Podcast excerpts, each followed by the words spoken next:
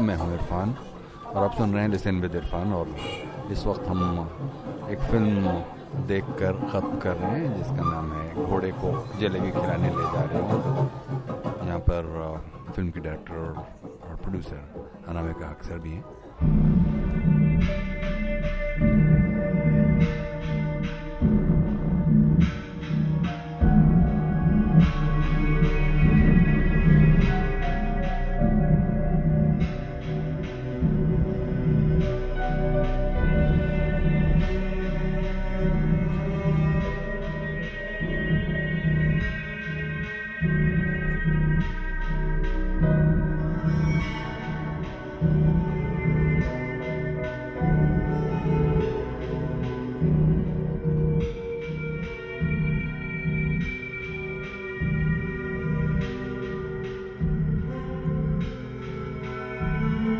घोड़े को जलेबी खिलाने ले जा रहा हूँ।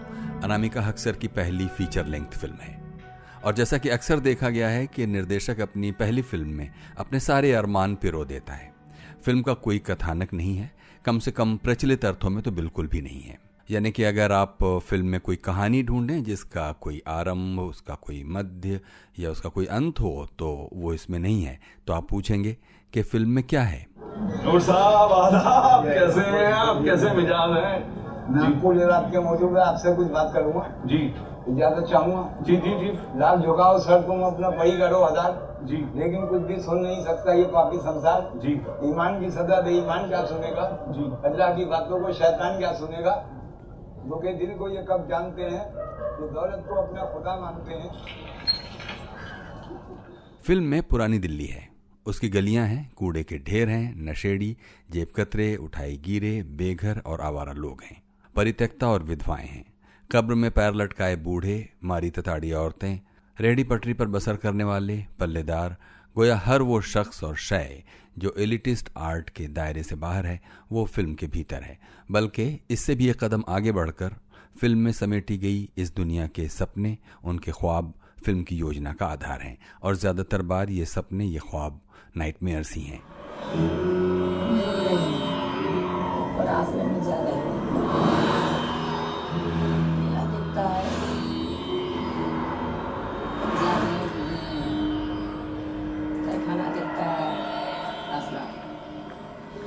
पानी शुद्ध है।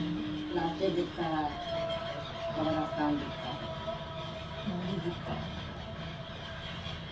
फ़िल्म का एक पृथक और समानांतर संसार पुरानी दिल्ली के इतिहास गौरव या कह सकते हैं झूठी शान के शामियाने की तरह ताना गया है जिसके नीचे भूखे उदास और निराश बैंड बाजे वाले एक ऐसी धुन बजा रहे हैं जो ढंग से न अतीत का कोई दस्तावेजी सुराग छोड़ती है न वर्तमान की कोई टीस पैदा करती है।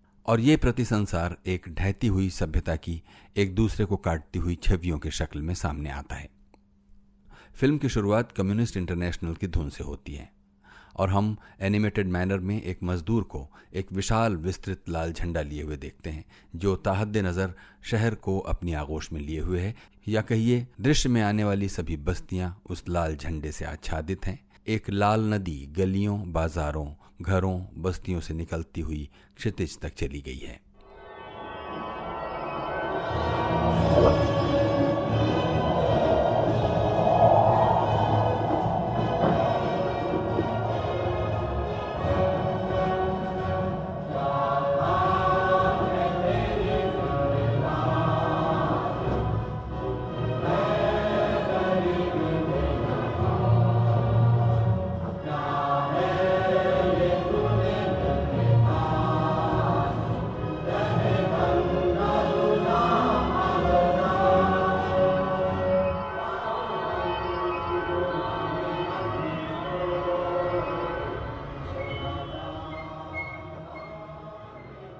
तक आप शायद समझ गए होंगे कि फ़िल्म एक निश्चित आस्थागत धरातल पर खड़े होकर बनाई गई है, और वो एक ज़रूरी धरातल है जिसे खाद पानी मिलता है एम्पैथी से। फ़िल्म में एकाधिक बार एक शब्द सुनाई पड़ता है, सबॉल्टर्न, और ये सबॉल्टर्न कथाकथन लौट लौट कर मजदूरों की मानसल श्रम गतिविधियों और छीन ली गई मानवीय गरिमा को छवियों, प्रतीकों और ध्वनियों के माध्यम से सामने लाता है। ओ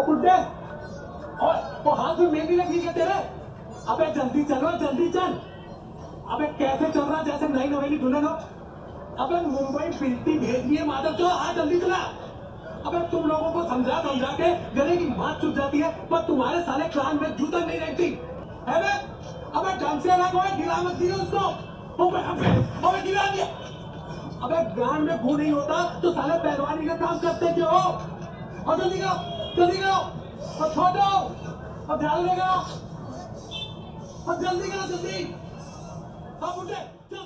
पुरानी दिल्ली के जीवन का अभिन्न अंग होने के नाते ये बहुत स्वाभाविक था कि जामा मस्जिद, कुश्ती के अखाड़े, उनका सिग्नेचर साउंड गलियों की आवाज़ें खान पान बोली भाषा, दरगाहें, कव्वालियाँ, पतंगबाजी, शादी ब्याह और बैंड बाजे शेर व शायरी और दैनंदिन जीवन का नाटकीय व्यवहार फ़िल्म में आता, जो कि आया भी।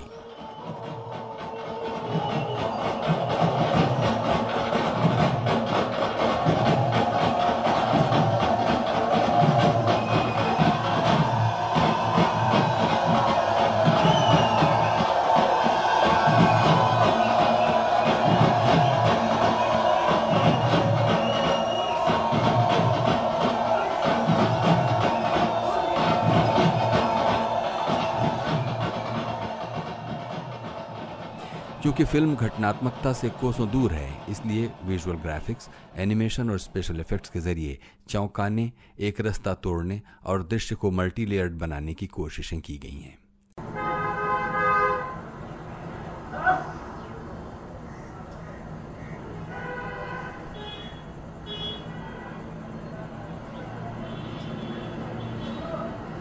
भोसड़ी वाले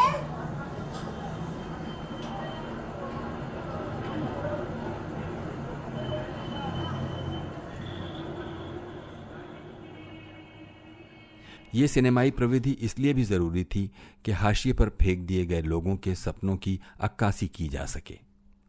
फ़िल्म में एक मजदूर नेता भी निरंतर अपनी उपस्थिति बनाए रखता है और आखिर में एक भाषण भी देता है, जिसका आशय शोषण की चली आ रही व्यवस्था को बता सकना है। कई जोड़ा चक्र किया गया, पर कुछ नहीं हुआ। मेरे को जहाँ जाकर तब गया काम इतना कम हो गया। कोई इतना लंबी लड़ाई नहीं लड़ेगा। उल्टे अमीरूनी मालिक से कट लेकर मजदूरों से समझौता कराते थे क्योंकि ये फ़िल्म फंसे उलझे बेबस और निराश हो चुके संसार को नज़दीक से देखना और दिखाना चाहती है इसलिए सिनेमाटोग्राफी और साउंड के अलावा एडिटिंग पोस्ट प्रोडक्शन पर भारी जिम्मेदारियाँ आनी थीं जो इन सभी विभागों ने बखूबी निभाई हैं। कौन है? मैं हूँ भावो। यूँ ही हांटता रही हो सारी ज़िंदगी। अरे मैं मर गई तो कोई दो रोटी को भी नहीं पूछेगा तुझे। बाहर की बैठक के जंगले हटवा कर शटर चढ़वा ले, वरना तो नास पीटे इसको भी हजम कर जाएँगे। फिर चबूतरे पे बैठ के करता रही हो अपने पन्ने काले। कान में इत्र की फूल लगाई और निकल गए नवाब साहब रोज दूल्हा बनकर। इन्हें ही पढ़ना है उर्दू का आखिरी मुशायरा। मेरी दिलचस्पी फ़िल्म के अंत को लेकर थी, जो बहुत प्रिडिक्टेबल ढंग से उन बच्चों के संगीत से ही हुआ, जो यूट्यूब पर मौजूद Foli F O L I की याद दिलाता है, और जो फिल्मकार की आशावादी सदिच्छा भर है। इसके दिमाग में क्या चल रहा है, ये तो मैं नहीं बता सकता। क्योंकि सबका दिमाग अलग अलग होता है। सबकी समझ अलग होती है। अब अगर मैं एक जेब कतरे से बोलूँगा कि चला, चलते हैं साथ में। मेहनत की। खाएँगे, कमाएँगे। तो वो जाएगा थोड़ी। क्योंकि उसको तो हराम की रोटी की लत लग गई है। मेहनत की रोटी तो उसे पचेगी भी नहीं।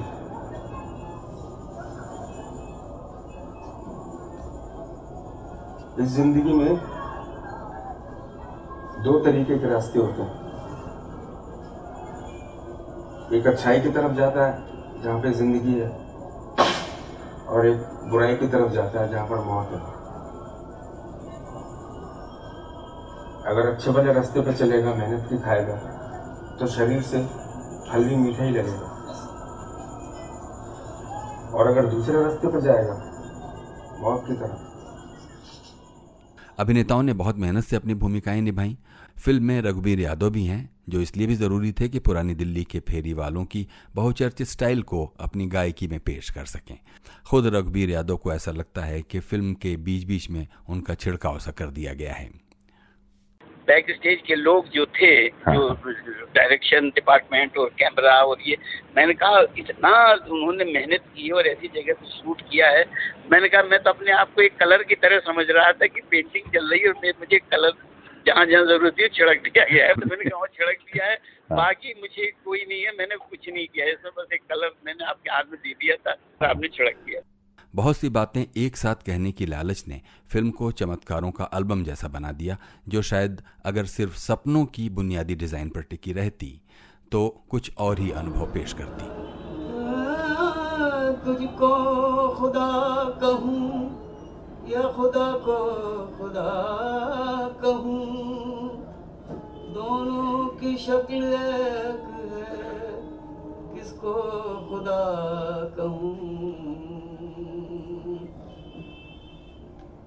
तो संभल कर बैठना उसने लैला देखने वालों।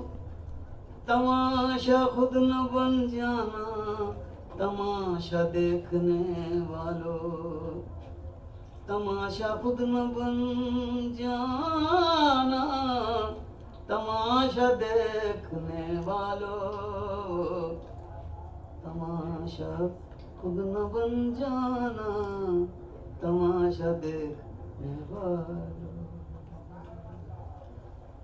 तमाशा खुद न बन जाना तमाशा खुद न बन जाना तमाशा देखने वालों।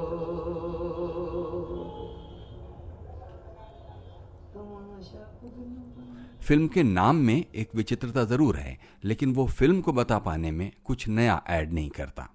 सिर्फ़ पुरानी दिल्ली ही नहीं देश और दुनिया की पुरानी बसाहटों में ऐसे उक्त वैचित्र आम हैं, जो किसी योजना या शीर्षक रचने की महत्वाकांक्षा से पैदा नहीं होते। हाँ ऐसे फिक्रे एक समुदाय के सेंस ऑफ़ ह्यूमर को ज़रूर बताते हैं, जो रोज़मर्रा की ऊब और ज़िंदगी के फालतूपने से बनता है, ताकि जीवन में थोड़ा स्वनिर्मित हास्य बना रहे।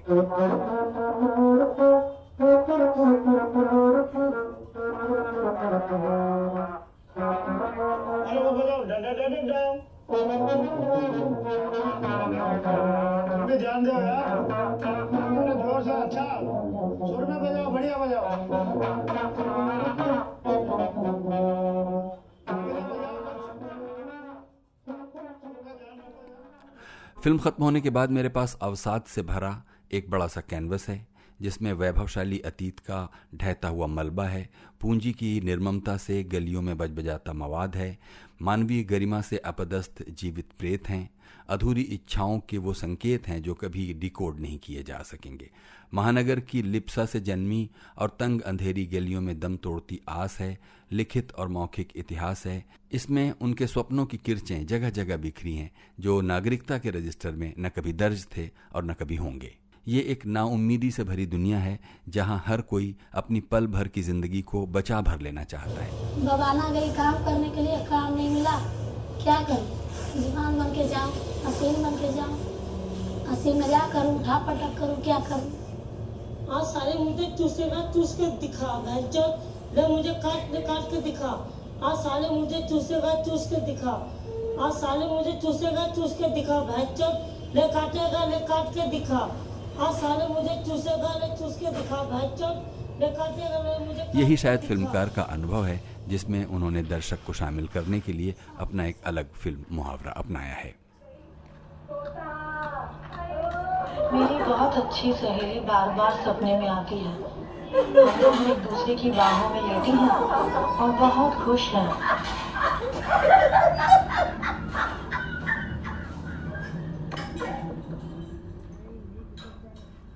हाल के वर्षों में हिंदी फ़िल्मों का दर्शक अधिक इन्फॉर्म्ड और डिमांडिंग हुआ है। और प्रयोगधर्मी वैकल्पिक सिनेमा के सामने वैसी दुविधा नहीं है जैसी उसकी रोटी, ओम दरबदर या 27 डाउन के सामने रही होगी। लेकिन आखिर में मैं ये ज़रूर कहना चाहूँगा कि नया अनुभव प्रस्तावित करते हुए फिल्मकार को भी ये चिंता रहनी चाहिए कि जिस सब ऑल्टर्न संसार में वो खिड़की खोल रहा है, उसकी आँच से घबरा कर बजाय दर्शक को साथ ले चलने के खुद ही किसी फेस्टिवल की गली तो नहीं पकड़ रहा है।